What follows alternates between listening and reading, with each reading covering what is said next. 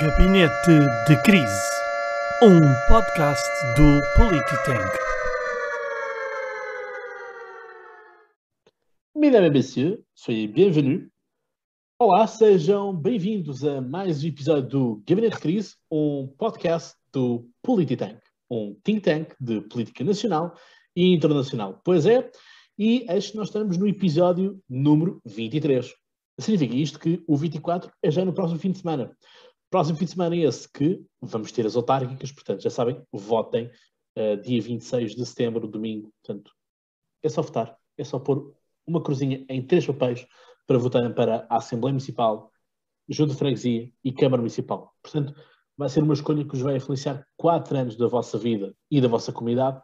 Portanto, uh, votem, votem informados. Portanto, uh, estejam atentos também àquilo que o Politec vai produzir um, daqui para a frente também nesse sentido das novas eleições.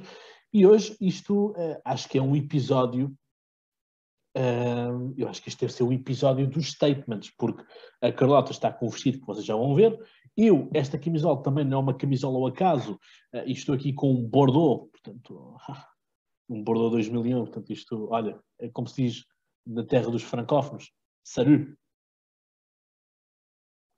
E, portanto, uma vez mais, estou aqui na companhia dos meus queridos amigos. Emanuel Almirante, bem-vindo. Olá, Cláudio. Muito bem. Parecias o Hiládio Clímaco, pá, no início do episódio. Parecia, Muito bem, pá. Os Jogos Sem Fronteiras. Sim, sim. Só faltou dizer ao, ao, árbitro como é que ele se chamava. Não sei. Não, Já não me lembro, pá. Mas era francês o nome, devias-te lembrar. Já estás a perder um zero. Gosto muito da bandeira da Holanda que tens aí atrás. É a bandeira da França, não venhas com tretas. Portanto, não, não, não estragues, não estragues aquilo que está bem. Ana, não, não, não. bem-vinda. Olá, outra vez. Outra vez, passados, Passado... uh, aí três ou quatro episódios, né? as meninas andaram-se a balar e hoje o homem das direitas não está cá. Pois não. não temos, não temos aqui o, o, nosso Vasco e temos aqui a nossa Carlota que, uh, enfim, uh, fez um avultado gasto na, na retrosaria Boa noite. Não foi um avultado gasto, felizmente, mas foi, ainda foi há algum tempo. Ainda foi há algum tempo. Eu sou uma mulher prendada, parecendo que não. Tempo é dinheiro, não é? Tempo é dinheiro. É, estava, estava a falar convosco ao mesmo tempo, portanto. Ah, portanto. Multitasking. Multitasking. Eh, mas não sei se queres já mostrar o vestido ou se queres. Posso mostrar, posso mostrar. Então, outono e inverno 2021 ganha juízo, é o que está escrito. Ganha juízo. Portanto, acho, acho podem... que é uma boa recomendação no geral. Às vezes digo isso aos meus amigos, eu digo isso às pessoas de quem eu gosto. Não é com agressividade. Uhum. Pode ser, mas não necessariamente. Portanto, acho, acho, acho, que todos nós podemos aprender um pouco com isto. Digo isso a mim própria, às vezes também ganha juízo. Muito bem, e portanto esta foto está disponível, está disponível também no Instagram do Polititank. Portanto, é uma questão de lá ires e, portanto, seguires. Seguires o Facebook, seguires o Instagram, visitares o nosso website, vês todos os episódios que estão para trás, quer seja no Spotify, Apple Podcasts e YouTube. Portanto, são já 23 episódios a contar com este e o anterior uh, deixa aqui um especial convite porque tivemos um convidado internacional, portanto, o nosso primeiro convidado internacional do Brasil, o Lucas Pimenta, uh, que foi bastante interessante de termos para vermos realmente o que está a acontecer no Brasil, porque, uma vez mais, os órgãos de comunicação social não são fonte, muitas vezes, fidedigna daquilo que está a acontecer. Portanto, merece aquele selo do Ministério da Verdade uh, que, que, nós temos. Ora bem, tábua das matérias. Tábua das matérias, vamos ter que falar da gala, né, portanto, da gala, da Met Gala que aconteceu, e que levou justamente a muitas polémicas por causa do vestido da Alessia Cortez, né? portanto, Tex the Rich, que inspirou esta versão da Carlota. Uh, vamos falar também uh, daquilo que, sabe, mantendo aqui na cena internacional, é aquilo que foi o rasgar de acordos entre a França e a Austrália, por causa de uma, de uma concórdia, de uma concordata uh, de, de proteção de segurança entre Estados Unidos da América uh, Reino Unido e Austrália, sendo que uh, Joe Biden, em mais um uh, momento seu de senilidade, uh, não foi capaz de dizer o nome do, do Primeiro-Ministro da Austrália. Portanto, cumprimentou o Boris, Boris Johnson, um, como Boris, e não como Prime Minister of the UK, mas é o que temos, e portanto é isto. E temos os estádios americanos neste momento a gritarem fuck Joe Biden uh, em sinal de protesto entre as jogadas no futebol americano. E por cá vamos falar um bocadinho de autárquicas e antes disso vamos obviamente, como eu não podia deixar de ser, uh, vamos falar daquilo que são os wokes uh, e vamos falar sobretudo, eu vou-vos ler aqui o, o, pequeno artigo que o Sérgio Sousa Pinto escreveu no Expresso e portanto vamos ter que refletir sobre isto porque realmente a comunidade woke está uh, com demasiado poder, está descontrolada e, portanto, uh, tem que ser parado honestamente. Sendo assim, oi, já temos uma crise, portanto, atenção. Carregar aqui no botão, limpar só um bocadinho o pó.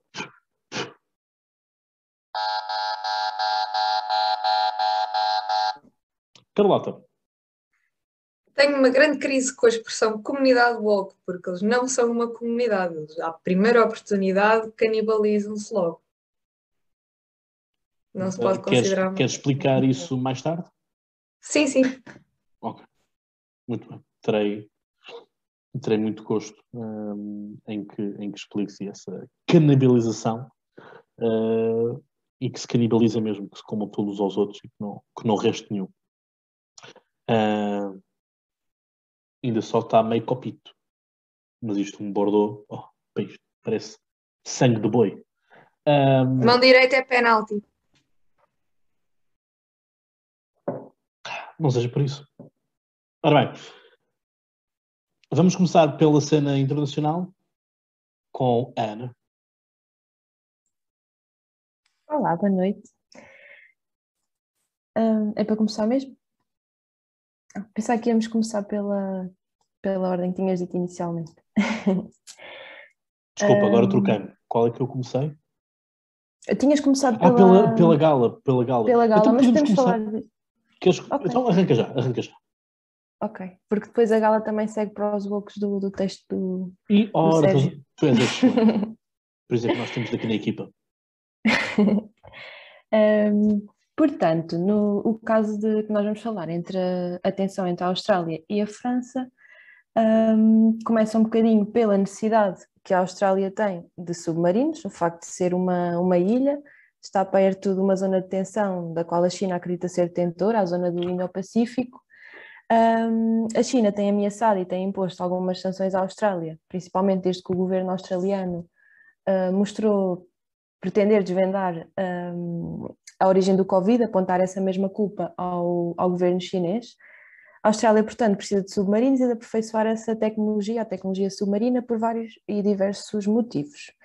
Portanto, a Austrália já tinha um acordo estratégico de compra de tecnologia submar submarina e de aliança defensiva, construção da tecnologia, aperfeiçoamento, materiais, etc., um acordo completo com França e também um pequeno acordo comercial com a China. Esta semana a Austrália quebrou esse acordo ao estabelecer uma parceria estratégica com o Reino Unido e com os Estados Unidos, uh, de forma a obter submarinos de alta tecnologia e com propulsão uh, nuclear. A tecnologia é essa que o acordo com França não oferecia, uma vez que a França não desenvolveu nem oferece a tecnologia de propulsão nuclear. E a Austrália compreende que necessita dessa tecnologia e é mais apropriada às suas necessidades a França e vários dos seus porta-vozes vieram admitir que foi uma demonstração de falta de lealdade e de quebra de confiança com os seus aliados, que a parceria estratégica acabou com isto. Um, na minha opinião, este, estes três países são três aliados, têm uma língua em comum, uma história em comum. Os Estados Unidos, o Reino Unido e a Austrália apresentaram esta, esta estratégia, uma parceria entre as três democracias de língua inglesa, três democracias marítimas. Um, o Biden veio, veio logo aqui frisar um bocadinho e, e, estabelecer uma ligação com a Guerra Fria com a China, a dizer que este acordo é uma necessidade para garantir a paz uh, e a estabilidade na região do Indo-Pacífico a longo prazo, essa região que, que a China diz de ter. Um, na minha opinião também, relativamente à França, esta, este acontecimento vem, vem demonstrar a necessidade de autossuficiência europeia. Com o Brexit, o Reino Unido tem tentado demonstrar que está melhor sem os restantes países da União Europeia em vários aspectos. A União Europeia ainda depende muito de acordos com, com países terceiros e, e se quer afirmar-se e garantir a sua autonomia e autossuficiência, acho que ainda deve, ainda tem muito que, que trabalhar, honestamente. E pronto, a Ana uh, fala pouco, mas é aquela expressão que se costuma dizer curto e grosso, não é? Portanto, aquilo que quando fala é sempre com uma clarividência que, que, que, toda a gente deve, deve apreciar e, portanto, obrigado Ana por estar na nossa equipe e, portanto, seres, uh, teres essa qualidade. Uh, e de facto é isso, a França é uma potência nuclear e é uma potência que o armamento tem, tem as suas implicações desde há muito tempo e a França continua a ter, uh, para todos os efeitos, muito sangue nas mãos no que toca à questão dos senhores da guerra. Né? Portanto, uh, há muita há muita armamento francês que circula pela, pelos conflitos armados que nós, que nós temos no continente africano e no Médio Oriente. Uh, Emanuel, Peço desculpa, boa noite, boa noite, boa noite. Uh, pois é, é, a França sentiu-se traída, não é? Já estava em conversações, pelo que eu sei, há bastante tempo, acho que era pelo menos dois anos, não estou enganado. Acho que até era mais, não me lembro, não me lembro bem da, da data. Uh, e depois há esta reviravolta. Isto, para além de enfraquecer a Europa, como é evidente, uh, mexe também aqui com uma coisa que o Cláudio deve conhecer bem, que é o orgulho francês, não é? E quando se mexe no orgulho francês, está tudo lixado. Porque eles vêm de lá com o vinho e com os queijos e tudo. e, e, pronto, e vem marchar por aí fora. Já sabe o que é que acontece a seguir, se não sabem, vou estudar a história. Eu acho é que neste caso, foi um bocadinho, foi um, bocadinho um provocar também do, dos, velhos, dos velhos rivais britânicos, não é? Uh, aquela guerra surda de, de, há muito, muito tempo. Um, conjuntamente com uma necessidade premente que, que a Austrália tinha e tem, e continuará, e cada vez, como a Ana disse tão bem, cada vez irá, irá ter mais necessidade, porque também a China, e depois estive a ver algumas reportagens sobre isso, e é, é absolutamente estrondoso o número de submarinos com capacidade nuclear que os Estados Unidos têm, assim bem como a China. E eu acho que depois é o Reino Unido e depois a França, ou a França e o Reino Unido, já não sei, já não sei a ordem. Mas, ehm, portanto, com tanta ameaça, uh, eu acho que e, o facto de lá estar de ser uma ilha, é necessário que haja este tipo de, de, de proteção. Agora, custa muito à França, custa muito financeiramente, muitos, muitos milhares de milhões de euros, e custa ainda mais no plano estratégico mundial. Não sei até que ponto é que, eh, como eu já disse há uns episódios atrás, nós temos liderança europeia que seja capaz de combater isto porque, um, para além dos ingleses terem saído da, da União Europeia, temos uma forte pressão internacional da China a crescer cada vez mais e temos uma necessidade de, dos Estados Unidos de reafirmar reafirmar alianças, ou seja, também um bocadinho no após o ocaso da presidência Trump, vem Biden com uma estratégia de, de unir, de fazer as pazes de, de make-up. E, e, isto é bom, não, é bom por um lado, mas podemos estar a ver aqui se calhar uma faceta negativa, digamos assim, negativa, nomeadamente para a Europa e mais ainda para a França, deste tipo de, deste tipo de, de estratégia. Portanto, todas as moedas têm duas faces. E pode ser esta, pelo menos foi a minha interpretação deste incidente, vá lá. Muito bem, obrigado, Emanuel. De facto é isso. Os franceses uh, saíram todos com o orgulho ferido. Aliás, este padrão que eu estou a usar não é um padrão ao acaso.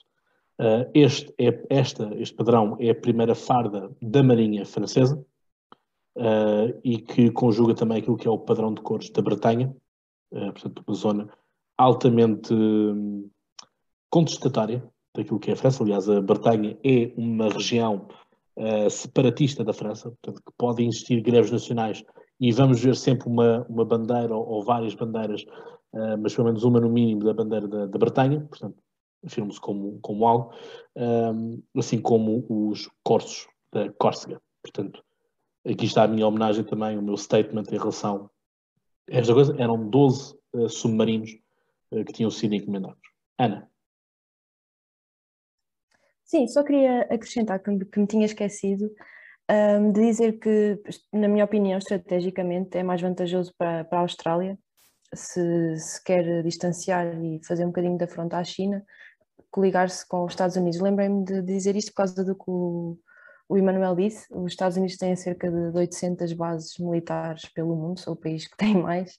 Acho que faz mais sentido e gostava também de, de vos perguntar se, se concordam, se acham que a Austrália está melhor com os Estados Unidos e com o Reino Unido, ou se estaria melhor com França, um, apesar de França, da França também estar presente na NATO. Mas para se defender da China e para tentarmos marcar uma posição contra toda esta tensão que a China está a provocar na Austrália, sanções económicas, sanções comerciais, uh, o que é que vocês acham? Não sei quem quer começar primeiro, mas posso, posso ser eu então. Um, eu acho que faz sentido isto, até porque uh, uma das patrulhas que os Estados Unidos da América têm é justamente ali no, no Índico Pacífico. Portanto, existe até uma própria uh, ANZO, portanto, que é o que podemos achar de similar à NATO. Uh, portanto, também é um tratado, um tratado militar. Portanto, para mim, essa ligação já existia. Aqui é o único ponto de vista é mudar o fornecedor. E, portanto, se quisermos pôr aqui blocos, bloco da francofonia versus o, blanco, o, o bloco anglófono, uh, obviamente que o, o, bloco anglófono ganha mais com isso e, portanto, a França uh, podia aqui ter um, um, bom encaixe financeiro e com, com esse encaixe financeiro mandar mais, ter uma voz mais ativa dentro da Europa e, consequentemente, consequentemente uh, no mundo, até porque a França continua a fazer parte dos cinco do Conselho de Segurança da ONU com, com direito a veto, Uh, mas, sabe, mas eu acho que isto era inevitável do ponto de vista de, historicamente, tudo mais. Há um maior histórico de relação entre os falantes de, de inglês do que o resto. Pronto, era isso que eu ia dizer, é que a ligação entre a Austrália e a Inglaterra é muito forte, uh, historicamente, não é? E, e eu parece. E a rainha manda que... naquilo. Não percebi? A rainha manda naquilo. A rainha manda naquilo, a famosa assim Commonwealth, não é? Assim Sim, como Commonwealth, não é? Exatamente. E essa comunidade é muito, é muito forte e é muito, não só é muito forte, como é muito espalhada pelo mundo. Portanto, tem uma abrangência, a Commonwealth tem uma abrangência muito grande. E pode ter tido um papel importante aqui. Uh, penso que sim.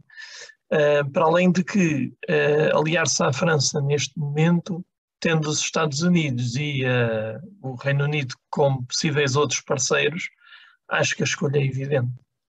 Nem sequer eh, agora que isso é mau para a Europa é e para a França também. Mas vamos ver que no grande esquema das coisas não havia se calhar outra, outra hipótese neste, neste momento, dado o fornecimento, dada a hipótese de ser fornecido pelos Estados Unidos e pelo Reino Unido, acho que protegendo os interesses australianos, se pensarmos bem, era isso que, era isso que nós faríamos. Todos Sim, menos o Cláudio, claro. Mas não sei se têm visto, a França tem marcado posição a faltar a, a, eventos marcantes. Acham que vai também tentar marcar posição ao tentar sair da NATO ou fazer uma ameaça de saída? O Macron já, já abriu uma crise na NATO.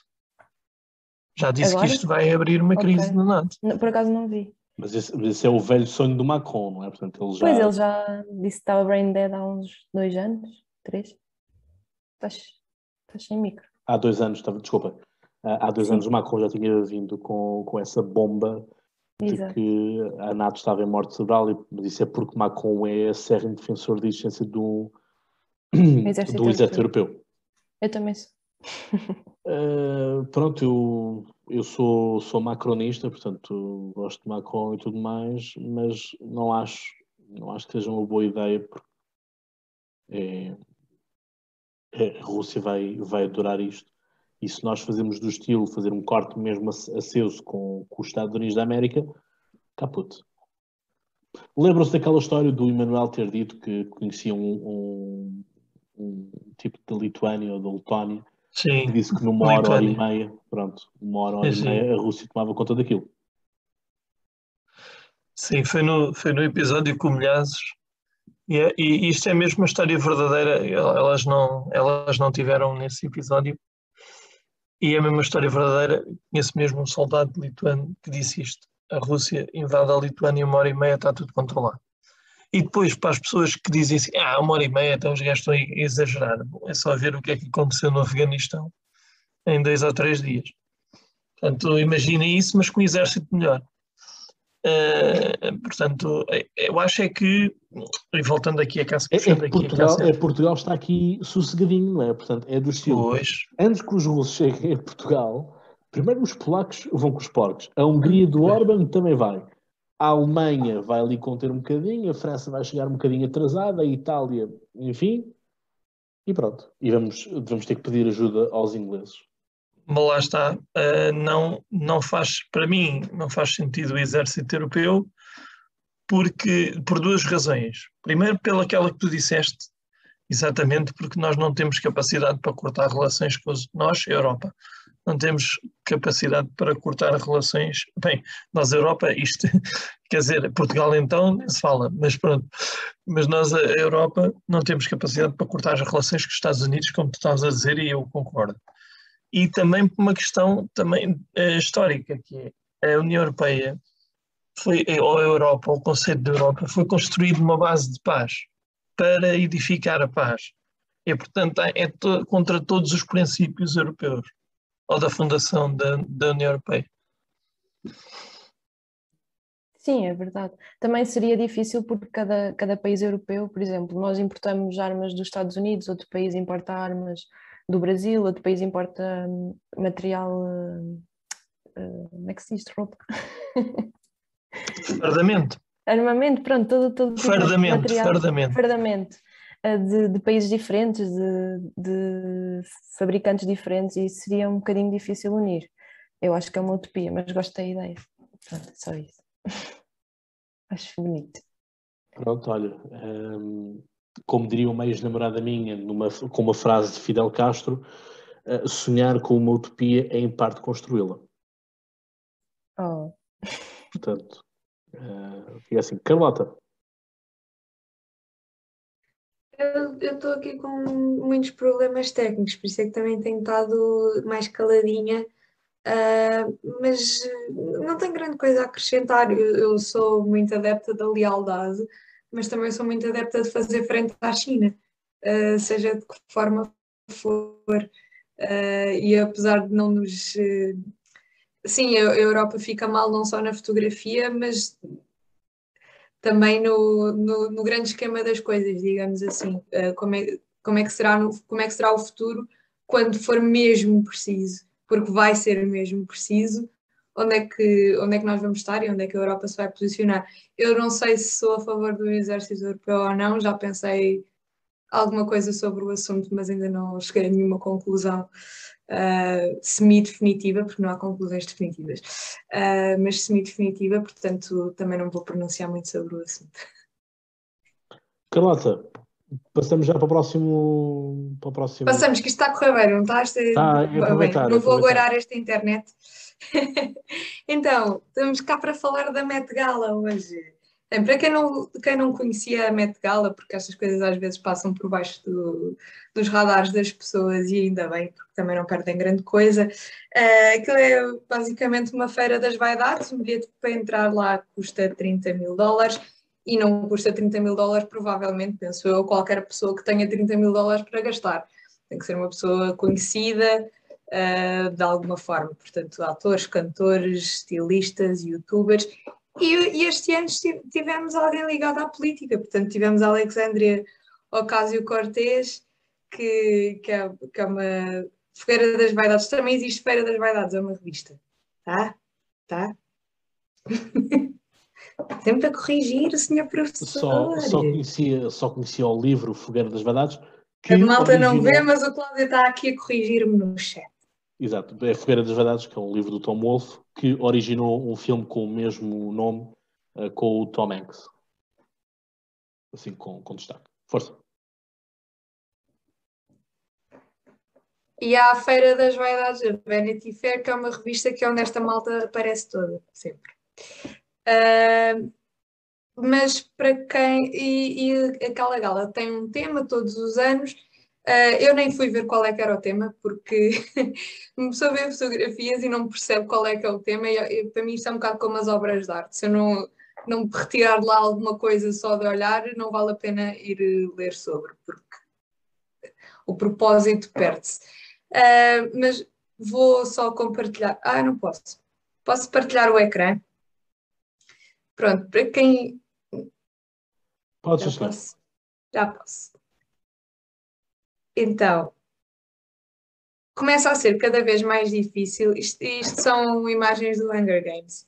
Uh, para quem não conhece o, Hunger Game, o filme do Hunger Games, uh, há uma, um dos setores, é uma sociedade distópica e onde, onde crianças lutam umas com as outras até à morte, em direto na televisão. Uh, portanto, uma coisa bonita. E o setor da sociedade mais poderoso é o Capitólio e as pessoas vestem-se assim desta maneira. Isto é, isto é o Hunger Games e isto é a Met Gala 2021. Só, só assim para terem uma comparaçãozinha, o descubra as diferenças ou, ou as semelhanças. Uh, e porquê é que estamos a falar sobre isto? Porquê é que isto é importante? Uh, porque uh, Alexandria Ocasio-Cortez, que é congressista de, dos Estados Unidos, apareceu com, com um vestido assim branco, com umas letras deste género, mas bem mais caras do que estas, que custaram cerca de um euro e meio, duas horas de trabalho, a dizer Tax the Rich. Num evento uh, onde só vão celebridades, o bilhete custa 30 mil euros e sabemos lá quanto é que custa cada um daqueles vestidos. Isto faz-me um bocado lembrar aquela, uh, quando, quando houve os escândalos do Harvey Weinstein e as celebridades todas iam para as galas vestidas de preto como protesto. Protesto contra quem? Contra si próprios. Um, e eu, porque todos sabiam do que é que se passa, todos, a maior parte das pessoas deveria saber o que é que se passava uh, e não fez nada. E, e, aqui na questão do tax the rich, uh, por, nós podemos concordar ou discordar com, com, essa, com, com esse sentimento, não podemos deixar de ver a hipocrisia. E durante esta semana em que se falou muito deste vestido dela, uh, eu, eu, vi algumas vezes nas redes sociais pessoas a dizer: Ah, mas lá porque uma, uma, as pessoas podem defender ser ricas e defender que se taxem os ricos, podem defender que, que as taxem a si próprias. Bem, uma pessoa que seja rica e quiser contribuir para a sociedade pode fazê-lo voluntariamente. Parece-me um pouco hipócrita uh, estar a exigir que o governo o obrigue a fazer uma coisa que a pessoa aparentemente tem tanta vontade de fazer. E eu não sei o que é que, que obras de caridade é que cada uma destas celebridades faz na sua vida privada. Sabemos bem que Alexandria Ocasio-Cortez uh, andou a queixar-se que o governo não apoiou a reconstrução da casa da avó dela depois de um, de um furacão e recusou a ajuda que lhe ofereceram, porque foi oferecida por opositores uh, políticos. Uh, portanto, isto é tudo um bocado aquela. Um bocado, não, é esquerda caviar em esteroides e botox e tudo mais que vocês possam imaginar. Não, nós falamos da esquerda caviar, estamos a pensar aqui, tipo, no Ricardo Araújo Pereira, uh, dizer que é comunista. Eu gosto muito dele, adoro. Eu conheço, conheço os sketches todos de cor, uh, vejo o Governo Sombra todas as semanas. Mas irrita-me quando ele diz que é comunista que é comunista vai por uma comuna. Uh, nós estamos habituados a esta esquerda caviar que é assim, pronto, classe média alta intelectual. Uh, quando vemos esquerda caviar, que não é, já não é só caviar, já é caviar e diamantes e tudo e mais alguma coisa, uh, é um bocadinho mais obsceno. e daí a comparação com os Hunger Games, que é aquela coisa mesmo decadente e, e um bocadinho nojenta. E, e depois, eu, eu, quando falarmos dos blocos, eu volto a este tema porque tenho ainda mais umas coisas para dizer, mas uh, vou passar a palavra.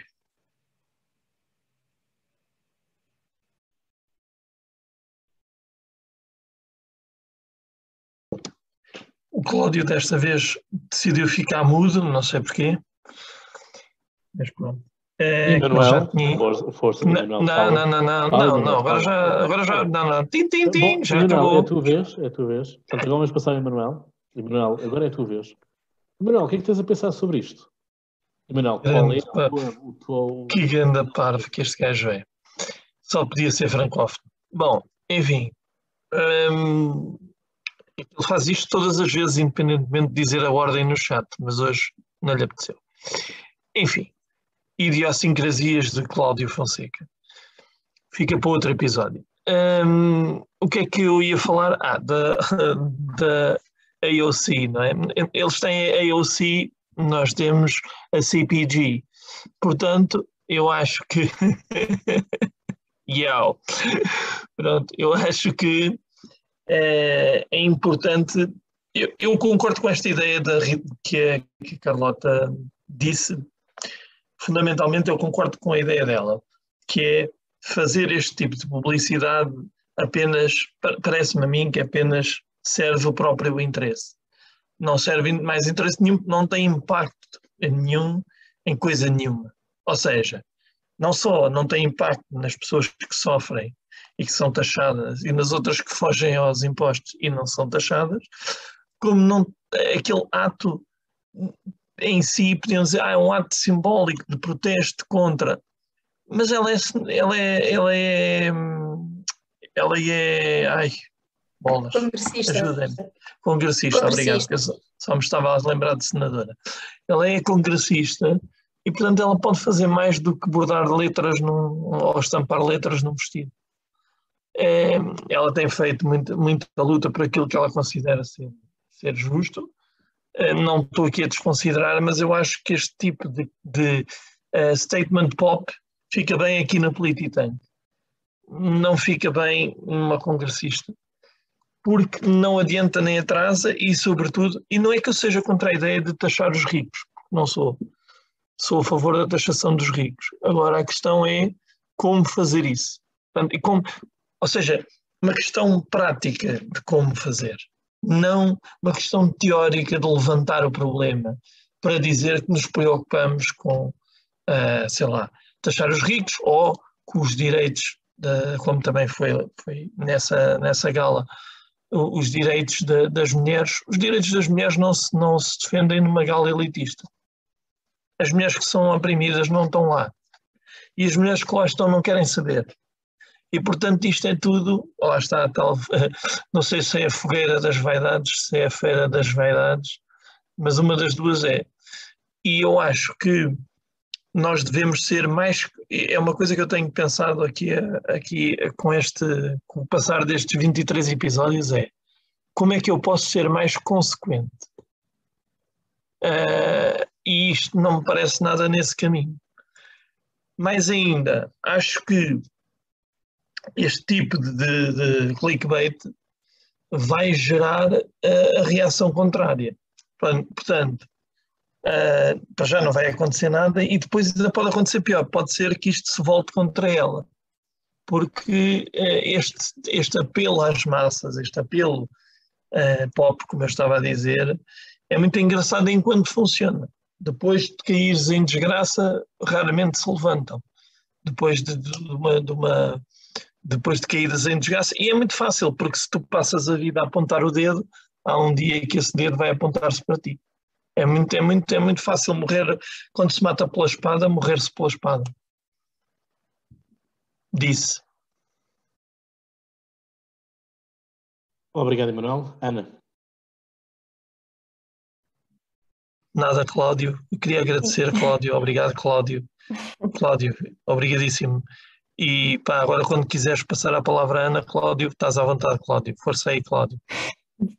Obrigada.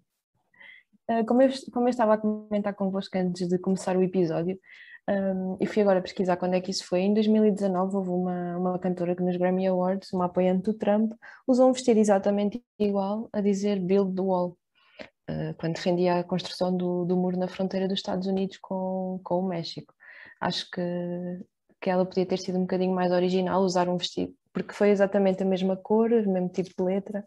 Acho que ela podia ser um bocadinho mais, mais original relativamente à, à expressão que ela, que ela decidiu apresentar no seu, no seu vestido, de taxar os ricos. Um, o Biden já veio fazer também statements sobre isso no, no Facebook, já veio falar sobre, esclarecer a sua posição relativamente à, à taxação do topo da pirâmide, vá. Na minha opinião, como, como vocês já sabem, uh, taxar os ricos para mim desestimula, não sei se essa palavra existe, a produtividade. Acho que as empresas grandes nunca iriam deixar os seus negócios, os seus imóveis, os seus recursos num país com uma carga tributária alta uh, para quem tem altos rendimentos e que não tem, e não verem esse retorno, acho que eles nunca iriam iriam arranjar maneiras de fugir essa carga fiscal. Para mim, a melhor forma de erradicar a pobreza é estimular a economia através de incentivos. A ideia de distribuição de, de riqueza parece muito apelativa, sem a criação dessa mesma riqueza e incentivos para tal, não existe liquidez para espalhar, entre aspas, pelos, pelos pobres. Para mim, o problema não está no topo da pirâmide, está na base e criar oportunidades uh, deve ser a solução. Como referiu Charlie Munger há uns, há uns aninhos, há um, há um ano e tal, dois, já não tenho a certeza, sobre a Ocasio Cortes, é que ela não deve sequer saber quem é Adam Smith, conhece zero de economia, e esta retórica da desigualdade e da sua fixação do ódio nos mais ricos um, só bem estimular movimentos sociais que, que induzem pessoas a combater, sempre só acabar, combatendo os mais ricos e empregar o ódio e as causas uh, nesta utopia de, de, que causas para a pobreza estão, estão no topo e esta, esta energia toda focada na, no problema que não é um problema, o problema é má gestão de impostos, falta de estímulos à economia, que não originam prosperidade nem oportunidades uh, em condições para todas as camadas, Uh, para mim esta não, não é. Esta devia ser a estratégia e não o foco no, no ódio ao topo. E com isto eu não digo 1%. Estou a, a, falo sobre mais de 1% dos empreendedores e aquelas pessoas com rendimentos altos que não fazem parte do 1%, como toda a gente uh, costuma falar. Sim. Obrigado, Ana. Emanuel, a tua crise? Bom, uh, eu percebo tudo o que a Ana está a dizer, já como, como eu disse no primeiro episódio, já fui um votante da esquerda e há aqui um lado esquerdista em mim que está a apitar cada vez que a Ana está a falar nisto, neste tipo de coisas. E então o que eu queria dizer é só o seguinte, tanto, tanto é um, parece uma ideia utópica taxar os ricos e os lucros dos ricos por aquilo que a Ana estava a dizer, como parece uma ideia utópica que todos os pobres vão lá com oportunidades. Portanto, epá, você não trabalha, você não recebe mais porque não, não cria a sua oportunidade. Isto, isto também não é bem um discurso. É mais uma história da carochinha. Não, é? não, não temos todos falta de não temos todos falta de oportunidades, acho eu. Um, pronto. Deixa-me só, deixa só terminar. Um, e, eu, e, o que eu queria dizer é, tanto, tanto é uma boa ideia, tanto é execuível, que eu acho que é o G7, não é? O G5 ou o G7? Ou G20, já não sei, é um G qualquer nesses. Escolham um número. Uh, teve uh, tanta proposta, ou, ou, pôs em cima da mesa a proposta dos 15%. E, portanto, se todos, os se todos os países aplicarem 15%, não há maneira de fugir. A não, a não ser que seja sediado em Marte. Não, pode ser também. Força, Ana, tá, estás a falar sem foi som? Foi o 20, nós, nós falámos nisso no episódio, desculpa. Foi o G20, pronto, eu não me lembrava do número. Foi o G20. Vocês têm que me perdoar que eu já sou uma pessoa de uma certa idade. Uh, a questão aqui é, é que, tanto isso é execuível, que há essa, há essa proposta que eu acho, e que eu acho bem, porque não é só dizer, porque o discurso mais fácil é este. Uh, e desculpa estar a dizer isto assim, Ana, mas a desculpa, a desculpa mais fácil é eles, epá, eles não têm oportunidades, não trabalham para isso. Não é bem assim, e tu sabes que não é bem assim, e eu também sei que não é isso que tu queres dizer, mas interpretando aquilo que as pessoas vão interpretar daquilo que tu disseste, já estou a responder. Portanto, eu acho que não se deve taxar eh, animalisticamente todas as, as hipóteses de, eh, de oportunidade a todos os empreendedores, todas as pequenas médias empresas. não, mas aquilo, aquele, o objetivo da, da, da Alexia Ocasio Cortez uh, é taxar os mais ricos e esses têm que ser taxados, porque se tu pagas, eles também têm que pagar. É uma questão de equidade fiscal. Pronto.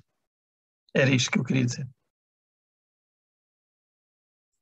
Sim, a minha, a minha crise foi só para, para algumas coisas que tu disseste eh, relativamente à, à, desigualdade, eu acho que cada pessoa é diferente, tem ambições e características diferentes que, uh, e a desigualdade eu acho que é o resultado natural do uso que cada pessoa faz dos seus talentos, das circunstâncias, porque todas as circunstâncias são uma fonte de aprendizagem e todos os grandes exemplos uh, também podem ser uma fonte de aprendizagem, tanto podemos aprender com os erros como com, com as vitórias de, de outras pessoas, com, de grandes empreendedores ou não.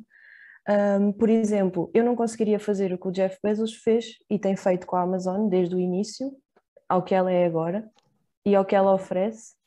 Para... O que é escravizar trabalhadoras? Pois eu, eu, ainda bem que não és capaz. Isso não é, não é bem assim. Isso, isso acontece. Aquela situação do, do xixi foi por causa do prazo de, que ele teve que fazer xixi numa, numa garrafa. Uh, depois o trabalhador veio, veio esclarecer que foi por causa de um prazo de entrega uh, que ele tinha que cumprir e não havia casas de banho pelo caminho.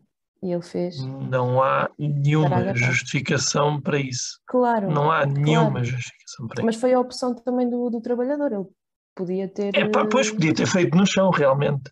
Não, podia ter ido a uma casa, tipo, procurado outra casa de não banho. Havia, não havia, não havia. Tu acabaste de dizer que não havia.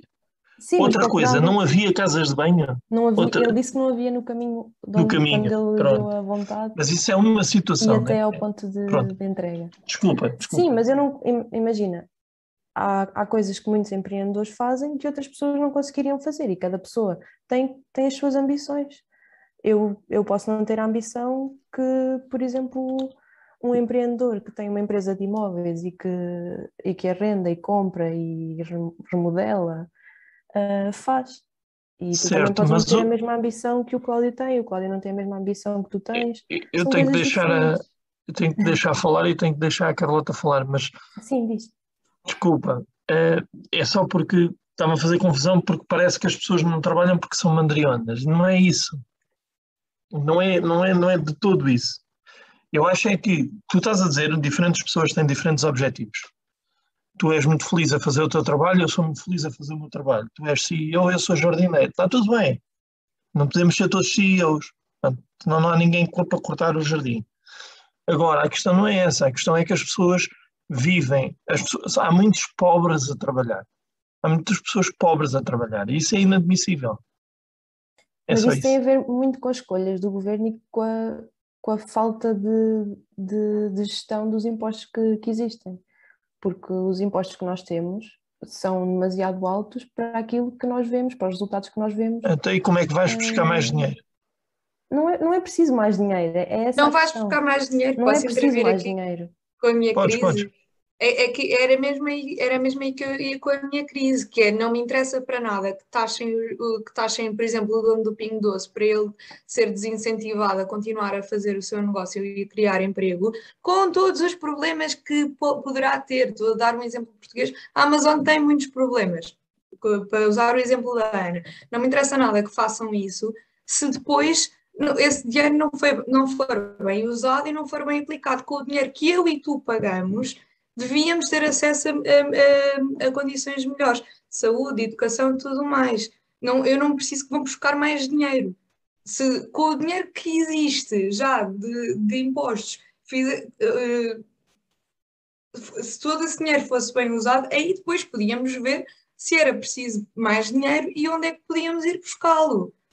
Acho que os ricos têm que ser taxados tal como toda a gente tem que ser taxada. E concordo plenamente com a na, na, uma das primeiras coisas que ela disse, foi que não é com esta ideiazinha, tipo a Robin dos Bosques, infantil, que tem que se taxar os ricos porque ser rico é quase imoral, que, que se vai a algum lado. Mas, oh Carlota, mas espera aí. É, a questão é que não são taxados como os outros. Essa é que é a questão, para já. Essa é a primeira. E depois, sim senhora, estou de acordo com vocês as duas quando vocês dizem que o dinheiro, é, o dinheiro público é mal gerido. Está certo, também pode ser, mas não é, mas eu acho que a grande diferença não é por aí, é mesmo pela equidade fiscal e, e a seguir essa história de ser infantil taxar os ricos, isso é, parece-me uma coisa que é tão infantil taxar os ricos como é taxar os pobres que não têm dinheiro para pagar os impostos, percebe? Quando eu digo que é infantil, é dizer que isso é, é a utópico. solução. Não é, não é utópico, não é utópico, é infantil achar Mas isso faz parte da solução. Fazias isso e que o problema ficava resolvido. Não, faz o problema parte é muito mais solução. complexo. O problema é muito mais complexo do que isso. Faz parte da solução. Eu não disse talvez, que era a solução para talvez, todos os problemas. Talvez, não sou economista mas eh, pode tá bem, mas nem eu, que, é, que é uma forma infantil de, de pôr as coisas. Não me parece, mas está bem, pronto. Tudo bem. Agree to disagree. Sim, mas olha, eu escolhi um ótimo dia para ter pipocas aqui à mão. Bom, vamos buscar um exemplo à francofonia. Pode ser, sim. Acho que já não falámos de francofonia há algum tempo. François Hollande foi eleito presidente francês, portanto foi até ao, até ao momento o último presidente francês socialista que tivemos uh, em França, e antes dele tínhamos tido François Mitterrand, nos anos 80. Ora, aquilo que nós uh, assistimos foi a uma debandada de tudo aquilo que eh, existia em França, daquilo que era de ricos. À cabeça, Gérard Depardieu, que uh, inclusive passou a ser russo. E foi recebido literalmente de braços abertos em Moscou por Vladimir Putin, que só assim, uma, de uma assentada, uh, colocou ali debaixo da sua asa, debaixo da, do, da, sua, da sua vigilância, algumas estrelas pop uh, francesas. Porquê? François Hollande teve a brilhante ideia de taxar os super ricos a 75%. 75%. Ora, eu não acho seja justo alguém que trabalhou, uh, porque no caso de Gerard Depardieu, uh, os contratos milionários que ele, que ele tenha não são por tráfico de droga, portanto, é por uh, préstimo uh, do seu corpo, da sua arte de representar em prol de várias coisas. Uh, à cabeça, Asterix e Obelix, que vamos ter que falar mais à frente. Portanto, eu não acho que o Estado deva ter, uh, deva ter uh, direito de taxar alguém que só porque fez, fez fortuna, ou continua a fazer fortuna, uh, tem que ser reduzida à condição miserável, uh, ou aquilo que o Estado acha que deve ser a sua condição máxima, um, para as coisas. É a mesma coisa que um, eu, eu consigo comprar um Ferrari, mas o presidente aqui da junta, que é comunista, assim, não, o Cláudio não há de andar com o Ferrari. Ora, ele não pode proibir de andar de Ferrari, o que é que ele vai fazer? Vai construir lombas. Ora, obviamente que eu, com o Ferrari, que são baixinhos, vou raspar nas lombas todas. Ora, isto não pode ser assim. O, o, o, comportamento do Estado não deve ser assim. Que eu concordo que quem tem mais deve dar mais, sim. Mas 75% não. por isso, eu aos poucos vou concordando. Início não achava muita piada uh, com a flat tax uh, que, que, a Iniciativa Liberal ia propondo mas começa a ser, uh, começa a parecer que faz lógica assim, porque todos têm a mesma taxa de esforço. Uns podem ganhar mais, outros podem ganhar menos, mas 10% do, do salário do Emanuel é tão justo quanto os 10% do salário do Cláudio. Pá. Pronto, aí está. Acho, é acho que, entrou, aí no que tu estás a dizer entra um bocado aquela questão da moralidade que eu referi, que é, é isso, esse exemplo que tu estás a dar é, é, o governo francês a dizer é imoral alguém ter mais do que este dinheiro e pôr um teto ao crescimento das pessoas é mandá-las embora. Ninguém hum. anda a trabalhar para aquecer. Pois não, e atenção que. É, é ingênuo achar que as pessoas trabalham só porque gostam. Sim, e na flat tax eh, que o Cláudio falou, quem recebe menos nem sequer eh, tem percentagem a percentagem só começa a partir de um, de um certo nível. Ou seja, uh, é mais benéfico, como o Emanuel estava a dizer, para, para os pobres, vá que assim não vão ter uma taxa sobre o seu rendimento. Eu acho que é muito mais benéfico e é mais justo para todos, para todas as Mas eu quando disse, eu não, não estava a falar de nenhuma porcentagem, muito menos dessa porcentagem estúpida sei, sei. de 75%. Eu acho que isto, ou os 15% em relação às empresas, ou os 10% que o Cláudio estava a falar, ou seja lá o que for, é mais que justo. Eu acho é que temos todos que pagar. E esta é que é a minha justiça. Sim, mas pronto. Mas, mas ninguém isto... aqui discorda disso. Pronto, mas lá está. A questão aqui é, uh, nós não podemos esquecer-nos de, outra, de outro ponto, que é, uh, são as dondocas, como muitas vezes nós, nós dizemos, e a, e a Carlota deve tropeçar nelas todos os dias em Oeiras Valley, uh, mas a questão é que, à conta dessas dondocas, há muitas donas de casa que fazem o seu mês. Se o, depois existem dondocas que pagam mais, outras pagam menos, e portanto há umas que são uh, que pagam, vamos dizer, de uma forma justa aquilo que é o trabalho de outra pessoa, e há outras que exploram até não poder mais e, portanto, escravizam claramente que eles são uh, as donas de casa, os jardineiros e, portanto, o pessoal que, uh, das fazendas e afins. Uh, mas a questão é que é com estes ricos que precisam de manutenção das suas casas porque não se dignam a fazer tipo de limpezas. Pá, eu, eu, não sou um magnata, mas eu limpo, limpo a minha casa as coisas. Portanto, eu nunca tive que gastar dinheiro com os gostos, porque lá está, acho que não faz sentido, acho que é um desperdício de dinheiro. Mas aquilo que eu acho que é o desperdício de dinheiro para uma pessoa é o seu salário. E outras coisas são, são tanto assim, e portanto temos que ter em linha de conta, assim como, por exemplo, uh, eu abomino uh, uma empresa uh, que tem o símbolo de uma coruja e o símbolo da coruja tem depois umas letras em grego. Parece poeda giro, é? portanto as coisas parecem. a empresa é Safira. e portanto isto parece, parece muito agir, porque tem ali umas letras gregas e tal, que dá assim, um ar um bocado fixe. A questão é que as letras gregas que lá estão formam a palavra tes, e a palavra tes ou tetes, em, uh, em grego antigo, significa pobre. Portanto, uh, não é tão boa assim as coisas. Portanto, há, há, isto para mim é, é, é, horrível e isto aprendi na faculdade. Sim, Mas estás a falar daquela empresa Safira de limpeza? Sim, sim. Ah, ok. Tem, tem já, já vi em alguns supermercados pronto, as letras uh, foram a palavra teste. pobre, mendigo, isso. pobre, mendigo, portanto, tem essas. Tem essas portanto, melhor dizendo, o, o TES ou o TETES é aquele que está na base, mais base da sociedade grega uh, ateniense. portanto, abaixo daquilo não existe. E portanto, lá está. Uh, são pessoas da comunidade uh, africana, maioritariamente, que, que ali estão e, portanto, obviamente, não, não têm acesso uh, não têm acesso à faculdade para saberem isto, que eu por acaso sei, mas que eu sabendo, não sei muito honestamente o que é que eu posso contribuir para, para melhorar isso e para que, para que as coisas não, não, não façam. Se bem que eu sempre tenho uma reunião com alguém que aplica os serviços desta empresa, uh, faço sempre o aviso e, portanto, uh, incentivo que aquela empresa uh, retire o contrato com aquela empresa.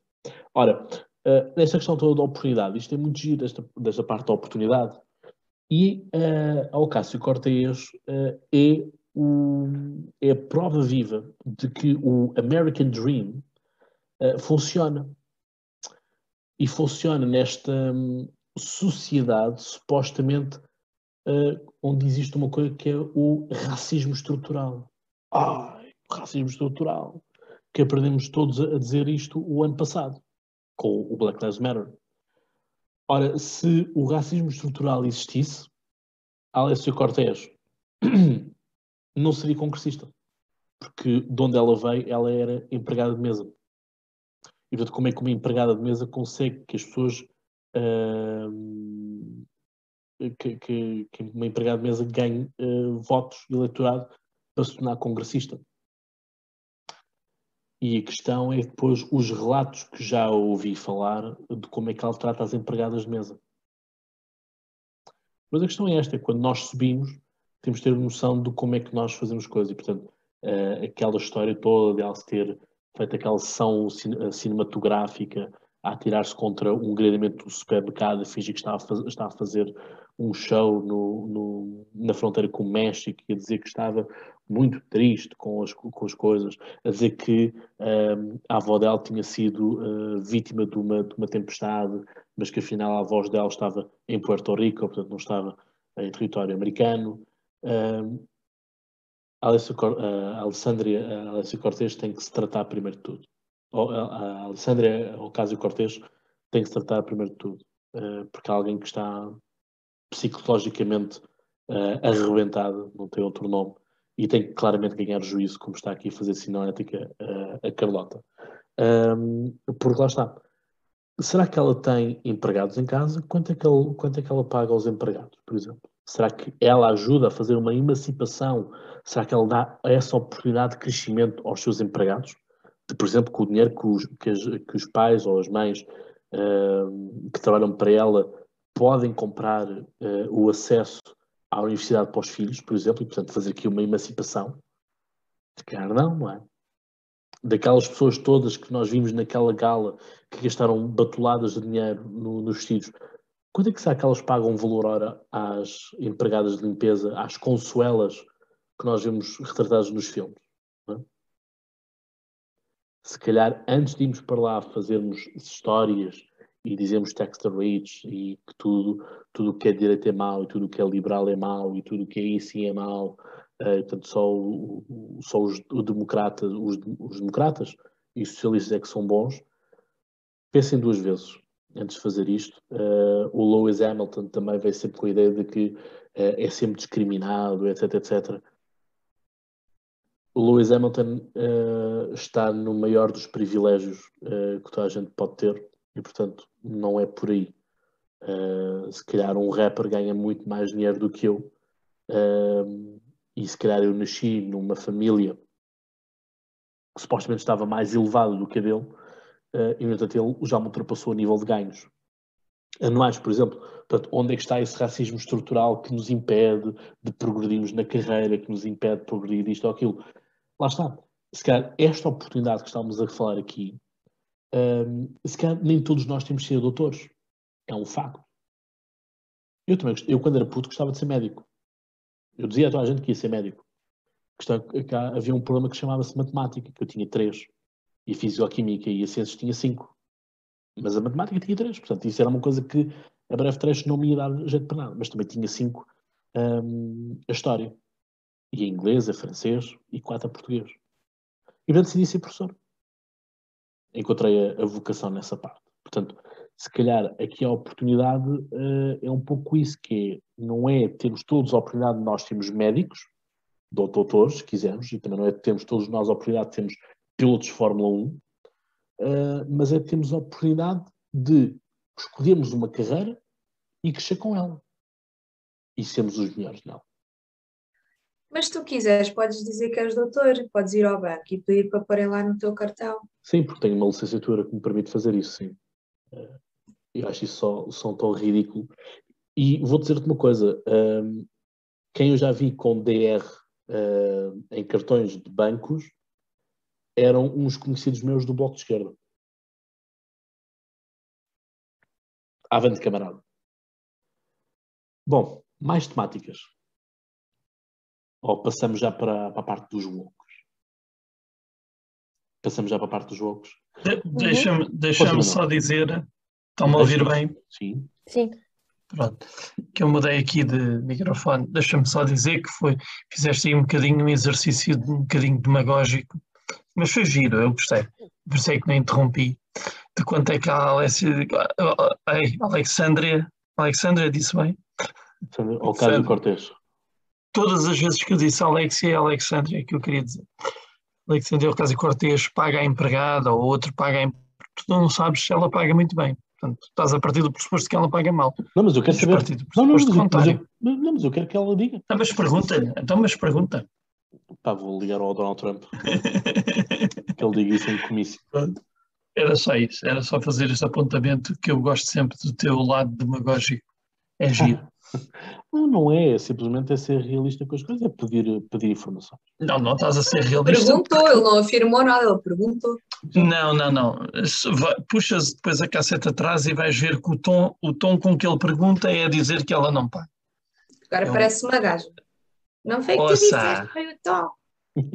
E olha, e olha que isso, isso ser um insulto neste, nestes tempos modernos. Eu não disse parece uma mulher, disse parece uma gaja. São coisas Ui, gaja ainda é pior, porque já, já estás a retirar a consideração feminina da pessoa. Pois. É e estás a usar isso como se fosse um insulto, que ainda é pior. Yeah.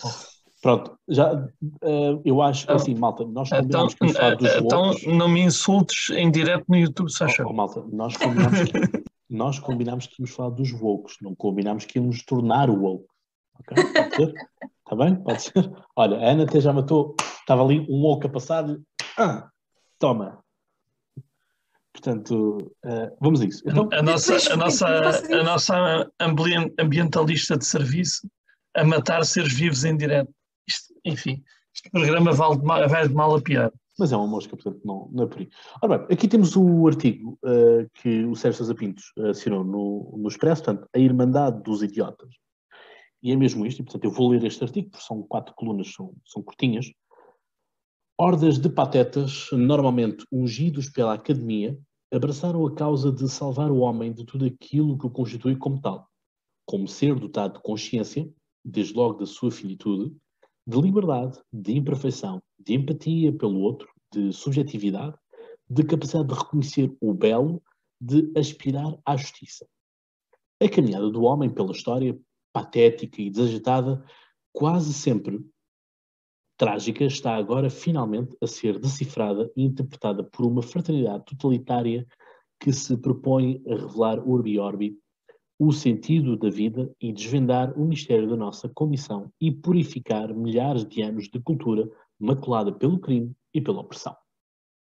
Talvez tenha chegado o tal fim da história que o pobre Fukuyama imaginava democrático e liberal e afinal consiste num auto de fé planetário e purificador. A, deplorável congregação, composta por monges do século III, equipados com iPad, decidiu que só as chamas podem redimir o homem de milhares de anos e de criação abjetas a uma civilização decadente, chamou cultura. Homero já foi descoberto e lapidado. A Bíblia já foi corrigida pela Universidade de Oxford. Chegou, portanto, a vez do Tintin, uh, incinerado no Canadá, em nome, no caso da reconciliação com os indígenas, já que estavam com a tocha acesa queimaram também o Asterix, entre outros ídolos pagãos, inculpados de apropriação cultural e de visão desatualizada da história. Ao todo, 30 livros foram queimados numa cerimónia de flame purification e 4.700 foram retirados das bibliotecas escolares. A Pocahontas, Senhora que eu conheço pior que o Tintim, o Asterix, o Lucky Luke, também herdeu. Seguiu o mesmo destino por, numa obra qualquer, se apresentar de mini saia. Tudo isto oficiado por uma demente do partido do Sr. Trudeau, curiosamente chamado Partido Liberal. Venho aqui, tristemente, aos 49 anos, em representação de um menino que era eu aos 7 anos e das suas muitas tardes felizes passadas na Biblioteca das Galveias a intoxicar-se com o Tintin, o Lucky Luke e o Asterix amigos íntimos que enfrentam hoje a prescrição e a chama nesta época inverosímil de tão estúpida que é. Falo também pelo Chico, pelo Gonçalo, pela Catarina e pela Filipa e por todos os outros cujos pais não imaginaram que o prazer de ler grandes livros pudesse expor a sua, a nossa, a nossa inocência ao hábito fétido da corrupção e do obscurantismo. Os homens e as mulheres, e já estou a acabar, os homens e as mulheres que amam a liberdade têm o dever de combater a seita woke, autora, autora moral da extravagante e criminosa pira literária e artística canadiana, que já está a colonizar políticos mais débeis de cabeça e de caráter, alistados por cobardia ou mísero cálculo. Qualquer dia, ninguém oferecerá aos filhos dos amigos um livro em tempos lido com devoção e deleite por medo de desquietar uma toca de higienistas culturais formatados pelo padroado woke.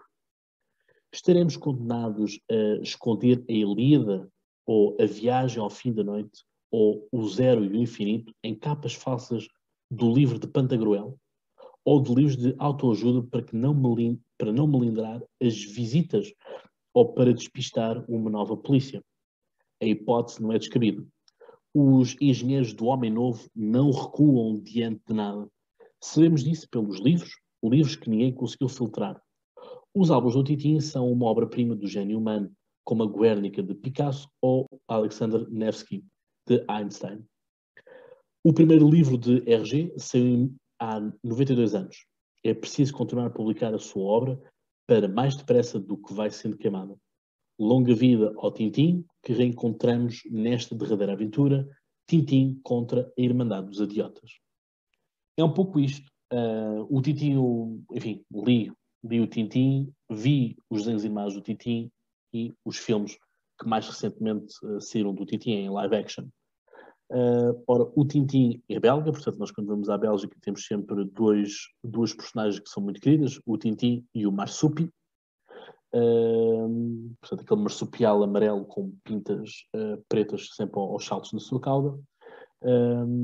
e a questão é, o, portanto, a Bélgica teve uma colónia, que não era bem uma colónia, era assim propriedade pessoal do rei Leopoldo, da Bélgica, mas que aquilo depois acabou por ser uma colónia para, para a Bélgica, mas aquilo era propriedade do rei, uh, que era o chamado Congo belga.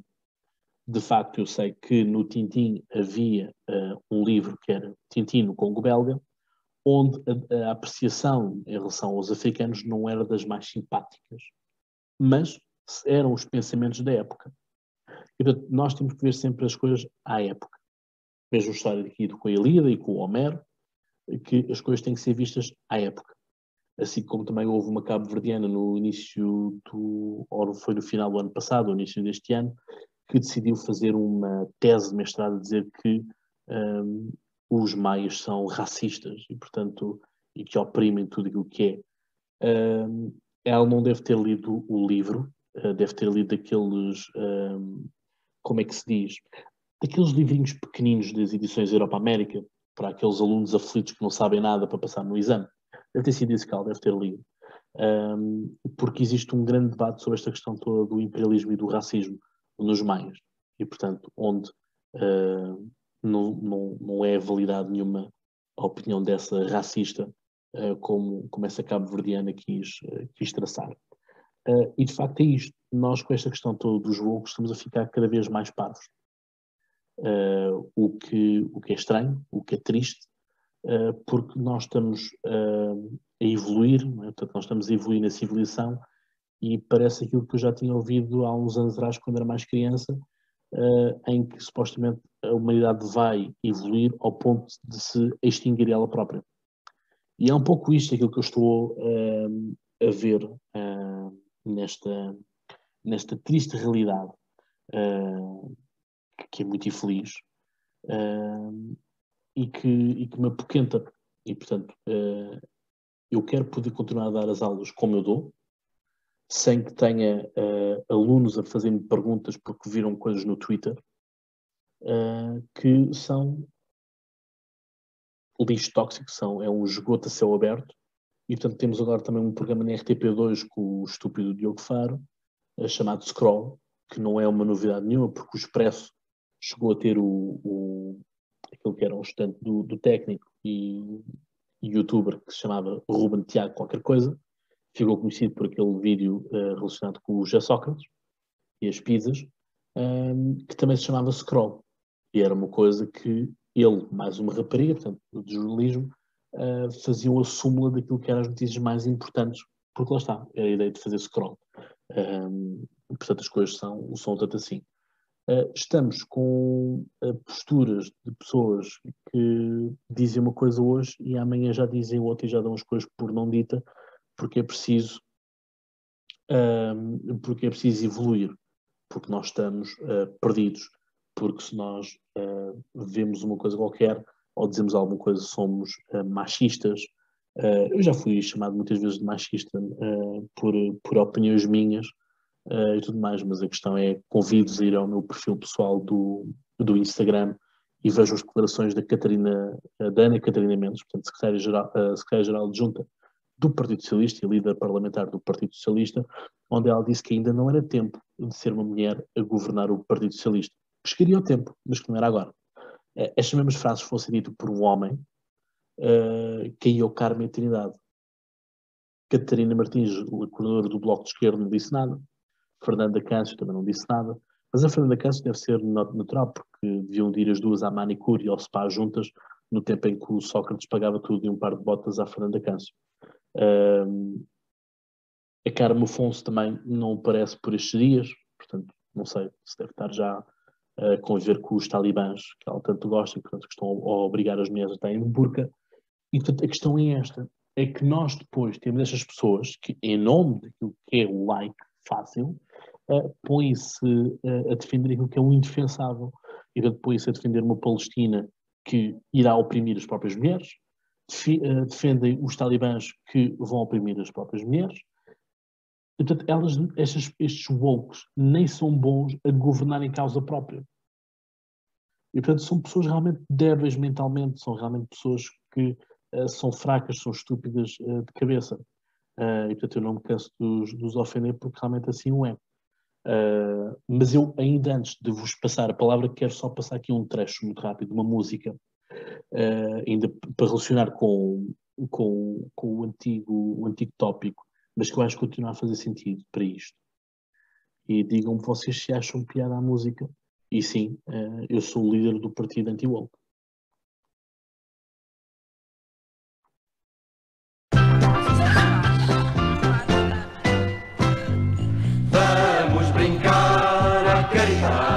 Caridadezinha, festa canasta comidinha, vamos brincar à caridadezinha. A senhora de não sei quem, que é de todos e de mais alguém, passa a tarde descansada, mastigando a torrada, com muita pena do pobre, coitada. Vamos brincar à caridade.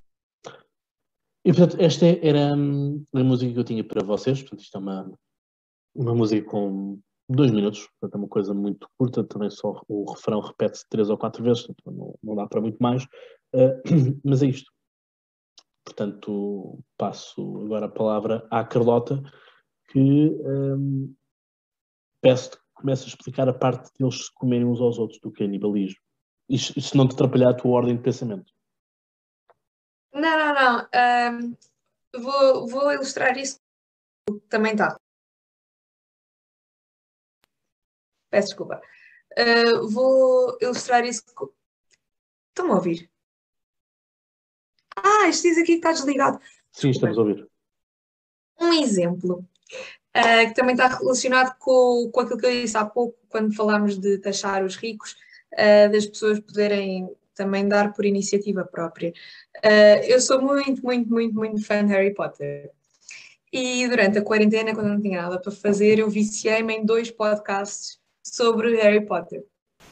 Uh, e eu tive que ler, e uh, os dois eram super engraçados, os, as pessoas que os apresentavam eram muito carismáticas e eu tive de deixar de ouvir os dois, porque eu já não aguentava, não aguentava as pessoas que não são capazes, porque hoje em dia as coisas que a J.K. A J.K. Rowling não mudou.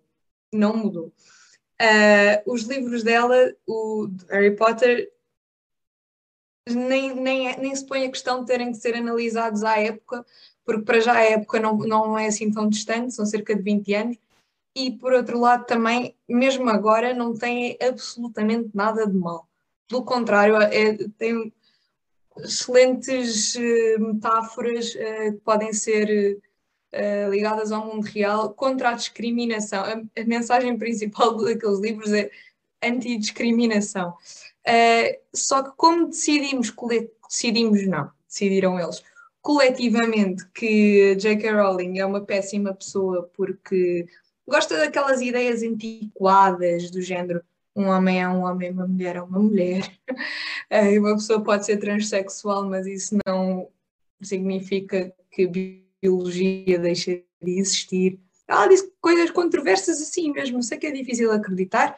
A heroína das nossas infâncias diz estas coisas um, ehm, e por isso merece ser julgada para todo sempre e torna, que torna impossível que se diga uma frase simpática sobre a obra dela, nem é sobre ela, sobre a obra dela, sem ter que fazer uma introdução a dizer eu acho que ela é uma péssima pessoa, esta passagem do livro é incrível, mas ela é mesmo uma péssima pessoa e temos que separar a obra do artista e tal. Um, e porquê é que isto tem a ver com se canibalizarem? É que J.K. Rowling é completamente de esquerda. J.K. Rowling uh, fez uh, bastantes afirmações, até muito controversas para o lado mais à direita, uh, acerca da imigração, por exemplo, e, e, e, em relação ao taxar os ricos, a J.K. Rowling é a única bilionária do mundo que, por atos de caridade, uh, voltou a ser milionária e deixou de ser bilionária. É uma pessoa que não precisa nem exige uh, que o governo uh, a obriga ela nem mais ninguém a doar dinheiro e a contribuir para causas sociais. É uma pessoa que faz de livre vontade, Uh, mas nada disso interessa, nada disso interessa porque ela parece que escreveu um livro já de outra saga em que havia um assassino que usava saias. E então por isso ela é transfóbica e é uma feminista que exclui as pessoas trans, uh, também conhecida como TERF, e por isso foi excomungada. Uh, e isto chega ao ridículo de, e foi por, isto, por estas e por outras que eu deixei de ouvir esses dois podcasts, chega a este ridículo. Uh, vou entrar aqui em alguns pormenores dos apreciadores de Harry Potter uh, vão gostar, quem não é apreciador uh, aguente. eu, sei, eu sei que tu gostas, eu sei que tu gostas. Uh, Slytherin. Há, há uma peça de teatro que já é posterior aos sete livros é lixo, mas isso é, não, é, não, é, para aqui chamado. Uh, e é nessa essa peça de teatro, um, um dos membros do elenco, uh, a atriz do, do, elenco original que faz a personagem da Hermione, é, era negra, do elenco original. E a J.K. Rowling defendeu totalmente essa escolha e, e foi a favor dessa escolha. E houve algumas pessoas que aí ouviram: ah, então a Hermione é negra. J.K. Rowling nunca disse isso. Mas ela veio dizer: Eu nunca disse que era, nem disse que não era. Não há nenhuma parte do livro que diga. Ah, há uma parte que descreve a cara dela como sendo branca, mas os Vogues querem completamente ignorar isso, meteram na cabeça que ela é negra. Então, há uma vez, uma vez em sete livros, os sete livros passam-se em sete anos, há uma vez em que ela estica o cabelo para o baile. E estas pessoas, estes Vogues, decidiram que é, é muito controverso e é mau que ela tenha esticado o cabelo, porque se posteriormente a J.K. Rowling decidiu que haveria uma possibilidade dela talvez ser negra, então, anos antes, é péssimo que ela tenha esticado o cabelo. E chega a este ponto. Isto chega a este ponto. Contudo, não foi aí que eu desliguei. Eu desliguei numa parte em que Uh, para quem não sabe, há uma personagem muito querida de, todas, de todos, que é o Dobby, que é um elfo doméstico. Portanto, toda uma metáfora Dobby gigante que atravessa quase a saga inteira, uma metáfora sobre a escravatura, uh, sobre escravizar um povo que é visto como inferior uh, e de, da luta de algumas personagens para que isso deixe de acontecer. E outras personagens que acham que aquela luta é um bocado parvinha porque, pronto, é o status quo, também sempre foi assim, porque é que isso interessa. Tudo isso está no livro, aquilo são livros para crianças. Ah, mas é mau porque os personagens principais são brancas, portanto não se devia estar a falar de escravatura. Porque toda a gente sabe que os brancos é que inventaram a escravatura, ela nunca existiu antes. E depois eu também me pergunto, então mas as personagens principais são brancas, então mas a Hermione não é negra, isto é quando convém? Pronto, isto é só um exemplo dos milhares de milhões de exemplos que existem de como uh, esta malta não se decide, uh, não sabe o que quer, é impossível agradar-lhes, portanto não vale a pena tentar, porque eles podem aceitar-nos hoje, amanhã já não vão aceitar. Exato, é porque é, é justamente isso tudo, Harry Potter, toda, toda a saga Harry Potter é, e aliás, o segundo, segundo livro e o segundo filme é, são exemplos mais gritantes desta questão de que eles são perfeitos, aqueles são os puros, os puros sangues, aqueles que são os sangues de lama, aqueles que são meio sangue. Um, enfim, uh, o segundo filme é justamente uh, por aí. Portanto, quem não conhecer a saga, que veja pelo menos os, os filmes. Já não digo para se darem ao trabalho de ler os livros. Mas, mas é o mínimo, é o mínimo que, que façam, é que vos peça isso. E já sabem, a melhor casa delas todas é a casa dos Slytherin, obviamente, uh, com o Professor Snape. Nevertheless. Ravenclaw. Ravenclaw. Pronto, a minha irmã, irá, a minha irmã irá concordar contigo. Uh, portanto, certamente, ela que é uma fanzaça tua também aqui do, do podcast, não é minha fã, mas é tua fã, pronto, olha. Uh, é assim. Uh, obrigado, Andréia. E portanto as coisas andam, andam tanto assim. Uh, lá está, é isso. Uh, Porquê que temos que diabolizar alguém só porque, só porque sim, só porque aquilo não nos interessa, aquela narrativa não interessa e a forma como também fazem. Aliás, para vocês terem noção, o presidente do Comitê Olímpico, uma das pessoas que estava na cerimónia uh, dos Jogos Olímpicos do Japão, uh, foi expulsa da comissão porque descobriu-se que ele, tipo, há 20 ou não, há 30 ou 40 anos atrás, uh, fez uma piada antissemita uh, num programa qualquer. Uh, pá, por favor, todos nós já fizemos erros no passado. Há coisas que nós fizemos que, enfim, não são, não são bem conseguidas, não são uh, boas. Pá, eu, por exemplo, no, no, no nono ano, uh, vesti-me de Hitler porque tínhamos que fazer assim uma peça de teatro e, portanto, uh, encarnei o, o, personagem e pronto, quase que levando um enxerto de porrada na escola porque estava assim vestido. O Prince Harry também uh, apareceu. Era isso que eu. Pronto. Vestiu-se de nazi e agora é o herói, porque casou com a Irvina. Exato, e portanto agora uh, a Meghan Markle, como também não tem atenção, portanto, põe-se a inventar histórias uh, e cobra dinheiro por isso. Eu só digo uma coisa que é, quando nós queremos realmente denunciar casos, nós denunciamos sem queremos ter publicidade para nós. Fazemos coisas por, por gosto, por amor à causa. Portanto, não é do estilo, olha, para mim eu só vou falar agora porque vou ter uma entrevista exclusiva e tiveram que me pagar, etc, etc. As coisas quando são para ser feitas, são feitas gratuitamente. E Manuel?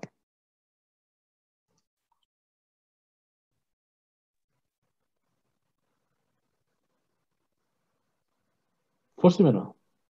Oh, pronto, agora, agora está a fazer birra. Não, não, não. Ah. Eu estou a deixar este espaço em branco de propósito, se não te importas, vamos ficar aqui 10 segundos calados.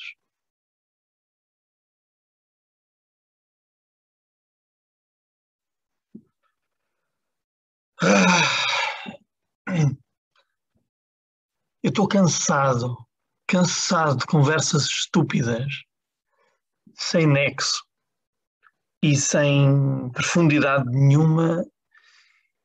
E eu também tenho conversas sem profundidade, sou o maior rei da palhaçada, campeão das, das piadas sem piada nenhuma, e portanto também sei apreciar uma conversa que não tem conteúdo nenhum. Mas isto é que não, é que isto não é, isto não é nada, e portanto eu lamento, não tenho grande coisa a dizer. Eu queria deixar um bocadinho o espaço em branco para vocês, todos, todos os que nos estão a ver, terem limpar um bocadinho a vossa mente de tanto ruído e tanta conversa, porque tudo, tudo aquilo que a Carlota disse e que o Cláudio disse e que a Ana irá dizer, é, sabem, não consigo expressar por palavras e, portanto, só me apetece dizer que é cresçam, cresçam mentalmente, cresçam é, espiritualmente, ganhem juízo, ganhem juízo, ganhem juízo e façam uma coisa que é cultivem-se. Cultivem-se a vós próprios. Parem de perder tempo a apontar defeitos de há 20 anos atrás, de, do homem que pintou a cara de preto, do, do que se misturou de, de, de, Hitler ou de nazi, do que disse uma piada que inferiorizava as mulheres. Parem com isso. Isso não ajuda ninguém. Estou cansado deste tipo de discussão sem nexo. Disse. Obrigado, Manuel. É a questão é que eu, por exemplo, no início deste ano, uh, dei comigo a revisitar alguns clássicos da Disney e eu sou sincero, eu não consegui desligar a questão de este filme hoje em dia era impossível acontecer. Uh, era impossível uh, algumas narrativas serem produzidas porque a mulher está submissa. Temos estas, estas, estas narrativas que, que não fazem sentido, mas eu, uh, há uns dias, foi o dia que eu também decidi escavacar a esquerda do, uma, ponta, uma ponta à outra. Recebi mensagens por causa disso, porque estava, a debater demasiado na esquerda. Mas há aqui uma rapariga no, no, no Instagram que tem uma coisa interessante que é revisita um, os clássicos da Disney. E, portanto, Bela e a Mulher Intelectual. A verdade é que uh, a, Bela adormeci, uh, a Bela, do filme A Bela e o Monstro, uh, é uma mulher que se apaixona por alguém que lhe dá cultura.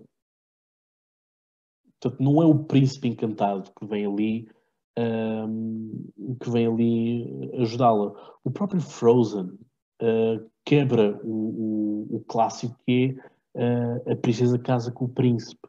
E nós percebemos que o príncipe era o maior, uh, o maior vilão da, daquela história. Portanto, ela casa-se com o lenhador que tem uma rena. Assim como também temos. Mas o própria... Frozen.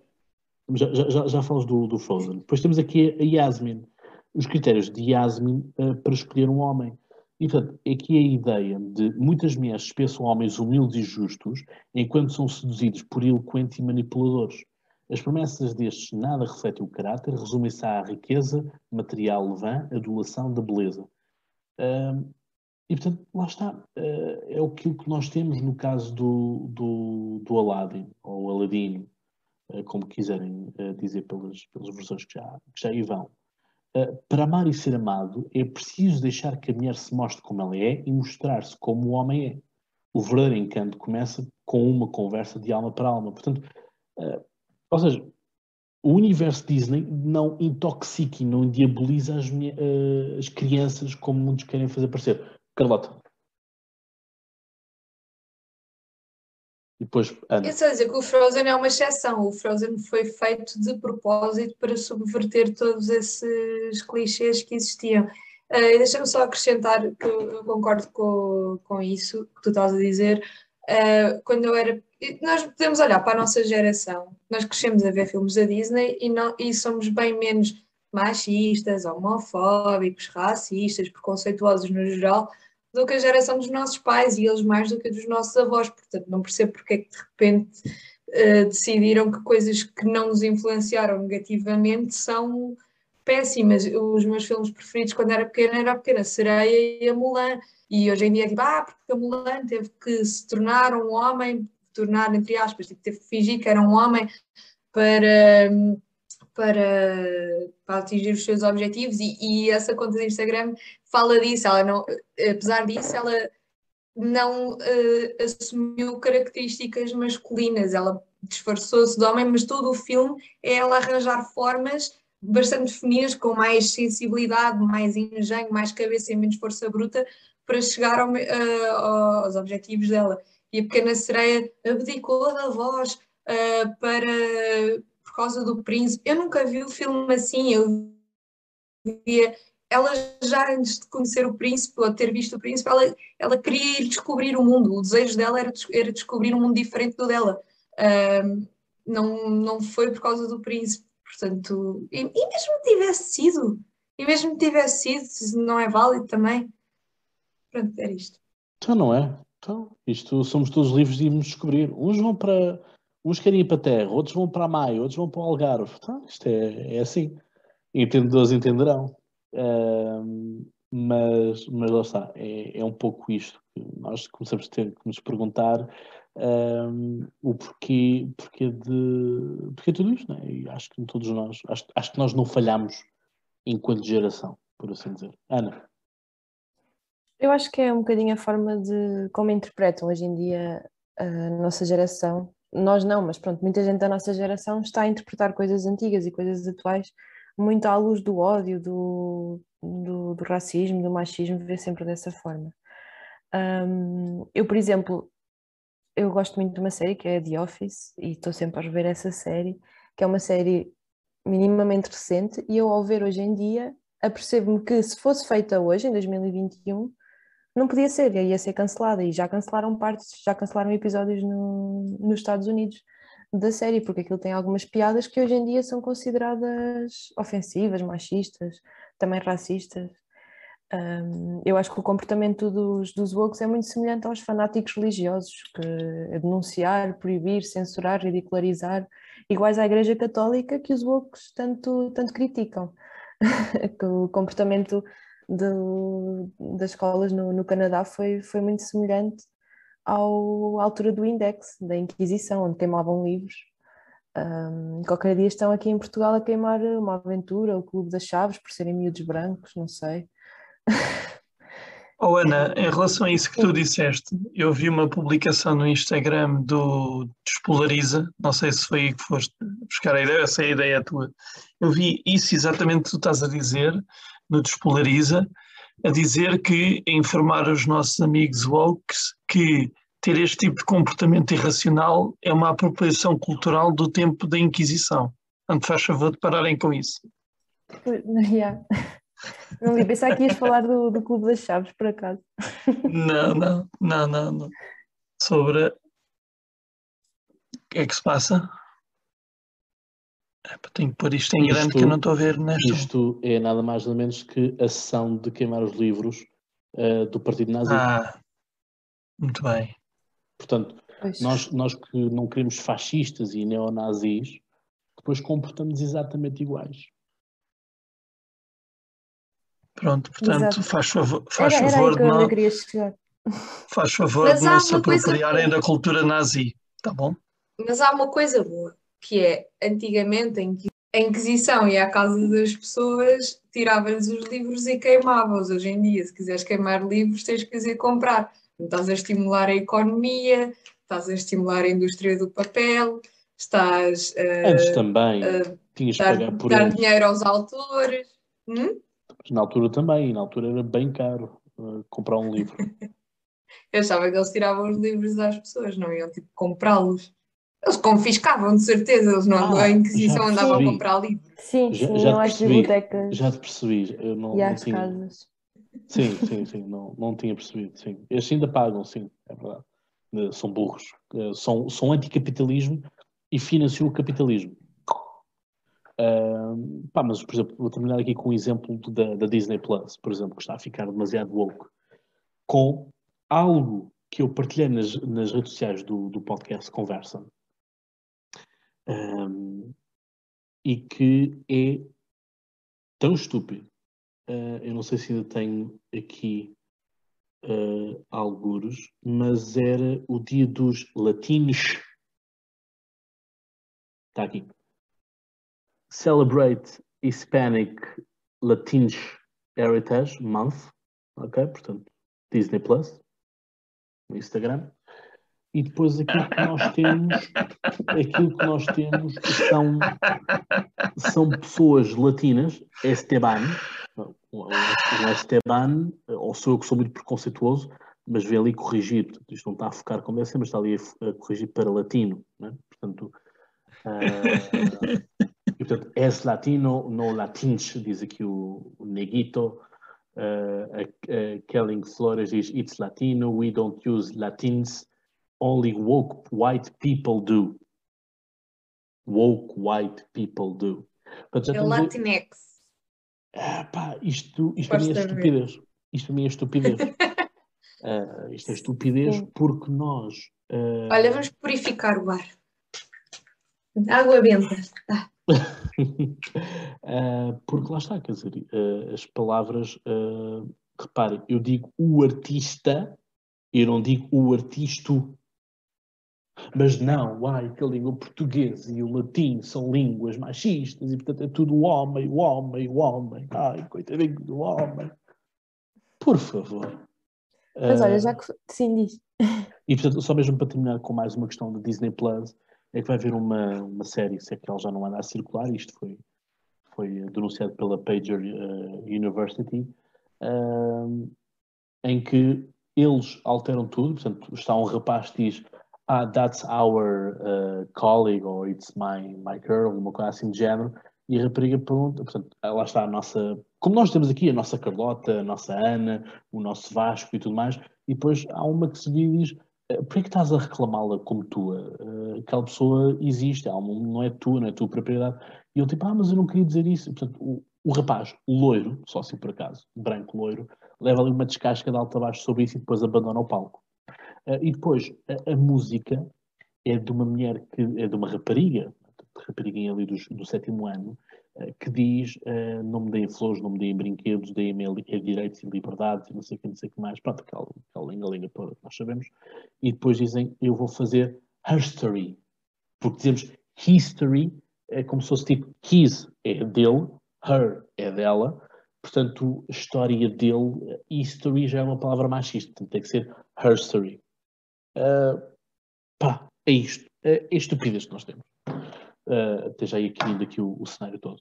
Uh, podemos passar para as autárquicas? Não tem mais alguma Deixa-me só dizer só aqui uma coisa sobre a Disney Plus. Eu há pouco tempo estive a ver o. Há pouco tempo, não, há uns meses, estive a ver lá na Disney Plus o Aladdin, o filme, o primeiro de desenhos animados, e no início aparece logo um aviso um, a dizer que, pronto, a pedir desculpa porque algumas, algumas cenas uh, são machistas, racistas, xenófobas e não era então a intenção deles caracterizar os, uh, os árabes como ladrões. Pronto, era assim. um pedido de desculpas, vai. E, e, como está no Aladdin, de certeza que está noutros filmes. Eu reparei nesse. Pronto, era só para deixar aqui esta aviso da Disney Plus. Exato. Uh, é como temos agora o pessoal americano branco a vestir camisolas pretas e dizer I'm sorry e pôr-se e pôr a pedir desculpa aos negros. Não sei. É, é, triste, é triste que assim seja e que estejamos a entrar nesta coisa como se uh, pedir desculpa, a realização de uma coisa, assim como, por exemplo, a minha mãe voltou hoje de Nantes e enviou-me um vídeo daquilo que é o memorial uh, do memorial da escravatura, que depois posso enviar para vocês com, com maior detalhe. Uh, e pronto, a mim, toda, toda a gente que me falava do, do memorial de, da escravatura em Nantes diziam-me que era assim uma coisa fantástica. É isto. É ali uma caixa cinzenta com os nomes escritos assim aleatoriamente no chão, como se fossem ali quase ali uns focos de luz. Uh, e pronto. E é isto. Uh, passar só aqui um bocadinho mais para a frente. Dá para termos aqui a perspectiva da dimensão disto, em que se percebe que de facto não é uh, assim uma coisa tão grande. Pronto, é isto. Portanto, conseguem ver que é assim uma coisita. Uh, mas pronto, aqui em Portugal querem fazer isto. Uh, puseram também uns caixões pretos ao pé do mate, também para simbolizar aquilo que são os mortos da, da escravatura.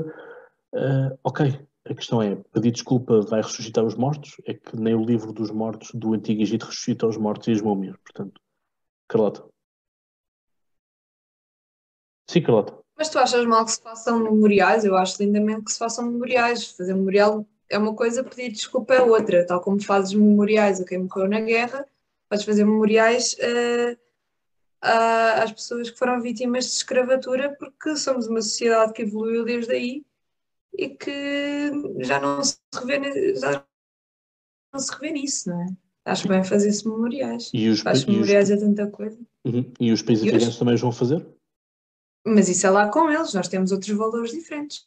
Pronto. Não, mas eu, apenas quero levantar esta questão. Esse daquele lado também. Não, não, não, eu estou a perceber, porque, mas eu acho que nós, eu não, eu não quero, eu não quero, eu não quero, Sim, mas eu não quero que estes memoriais uh, de, de, escravatura se transformem em santuários um, de pedidos de desculpa. É só isso. Sim, ok, tudo bem, estou a perceber, sim, sim, sim. É, o, meu, o meu único ponto é só este, eu não quero que isto, isto senão os woke vão acampar para lá e, portanto, vão dizer que é a coisa mais linda do mundo. Uh, e vais ter depois o outro, o, o, outro reverso, vais ter aqueles que são nacionalistas e, portanto, uh, que estão no, no, no, extremo oposto, mas que se comem todos aos outros na noite. Uh, aquilo que tu tens vão ser pessoas que vão querer grafitar aquilo como tivemos a estúpida da Leila também grafitar o nosso padrão de escoramento. Portanto, vais, vais Sim, e vais ter imigrantes a trabalhar nas obras quando aquilo for construído e depois vai haver os, os super woke que vão dizer ah e tal, mas... Viram ser é? brancos. E nunca mais vai acabar. Exato, mas pronto. Uh, mas eu, eu, agora tenho medo é quando tivermos o, o Rui Tavares como, como vereador da Câmara de Lisboa, uh, o wokeismo que vai ser, uh, porque ele já queria fazer uma coisa woke relacionada com, com a história. Aliás, ele é alguém que está a reinterpretar a história e está a querer contar a história de uma outra, de uma outra forma, por isso é que ele não tem grandes referências naquilo que são as faculdades, portanto, as faculdades nunca o citam para os alunos comprarem os livros, porque realmente aquilo que ele escreve é lixo. Uh, e são artigos de, de jornal, de, capa, de contracapa de jornal, e portanto não vão mais do que isso. Mas é alguém que uh, quer-nos responsabilidade por causa dos descobrimentos. Enfim.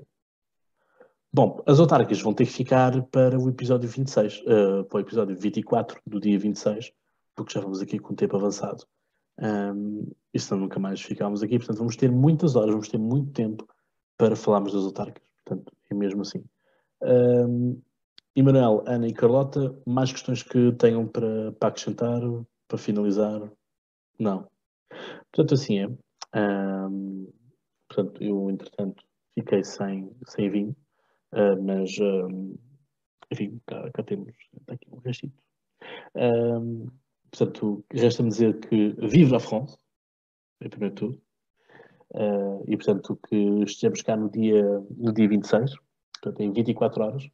Que sejam 24 horas bem passadas e, portanto, que vocês que estão-nos a ouvir e a ver também se juntem a nós, porque, lá está, estamos a falar para zero pessoas, não dá assim muito jeito, se é que me entendem. Portanto, contamos convosco, contamos para vocês também colocarem-nos questões, fazermos uh, perguntas e temas que vocês queiram que sejam avaliados. Nós vamos procurar tratar de termos uma boa programação. Já sabem que a partir das 8 da noite vamos estar a analisar um, ehm, aquilo que se está a passar. Portanto, eu vou estar aqui na sala certamente com a televisão ligada e, portanto, todos nós aqui a perceber ao, ao minuto aquilo que está a acontecer uh, em cada freguesia, em cada conselho e em cada distrito, para sabermos ao fim e ao cabo quem é que vence uh, nesta noite eleitoral. E, portanto, já sabem, não quero mais dizermos, uh, votem uh, no dia 26 nas eleições autárquicas. Portanto, quer seja à esquerda, quer seja à direita, quer seja ao centro, quer seja em branco, mas votem, não fiquem em casa. Em casa já ficamos nós muito tempo. Portanto, obrigado uma vez mais por ter estado desse lado. Como eu costumo dizer, e vocês sabem então já mais que cor, pensem muito e tenham boas crises. Vive na France!